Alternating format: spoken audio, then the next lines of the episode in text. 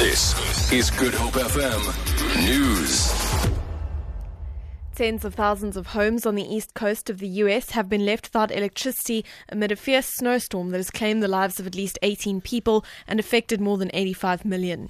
In New York City, transport has been suspended and bridges shut.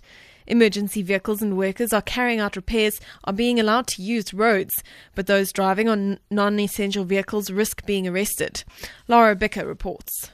It is freezing cold, driving snow, and it just continues to fall. We're almost over 30 hours in now, and still it's snowing. There have been attempts to clear the pavements and to clear the roads, but obviously they've been futile because the rate that the snow is falling is faster than they can snowplough the roads.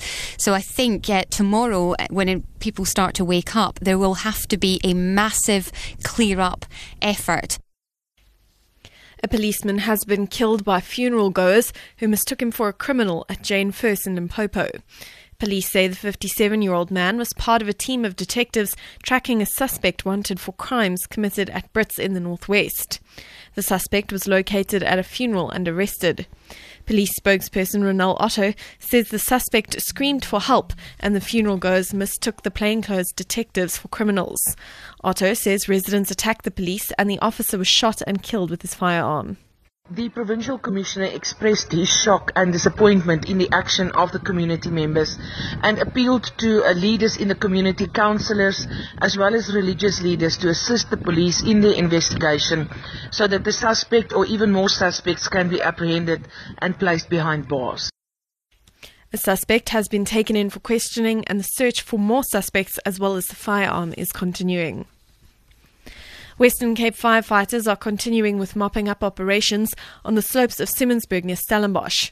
Thousands of hectares of bush have been gutted and some vineyards on surrounding farms damaged. Cape Winelands fire spokesperson Ian Ross says most of the fire has been contained. We've still got about 10% of mopping up to do. There's still here and there, there's fingers that's come down through the mountains. Um, so we've got to just mop up that. And basically just keep mopping it up and watching it and monitoring it. We've still got ground teams on the line, about 50 to 60 ground teams. And then our Winelands guys are, are also using their vehicles uh, and, and, and working the lines in. And finally, Madame Zingara's iconic Theatre of Dreams is hosting its last week of performances at Montecasino in Johannesburg before it closes its doors. The Cape Town Entertainment and Hospitality Group, rather, earlier this month announced the ending of its unique shows in Belgian mirror tents over the past seven years. The shows have developed a cult following with tens of thousands of loyal Zingarians attending the performances in Cape Town, Durban, and Johannesburg. The closure of the travelling theatre, however, doesn't mean that the group is abandoning its entertainment division. A spokesperson, Nikki Ann de Beer, earlier said Madame Zingara would be embarking on a new form of showbiz. An announcement in this regard is expected this week. For Hope FM News, I'm Amy Bishop.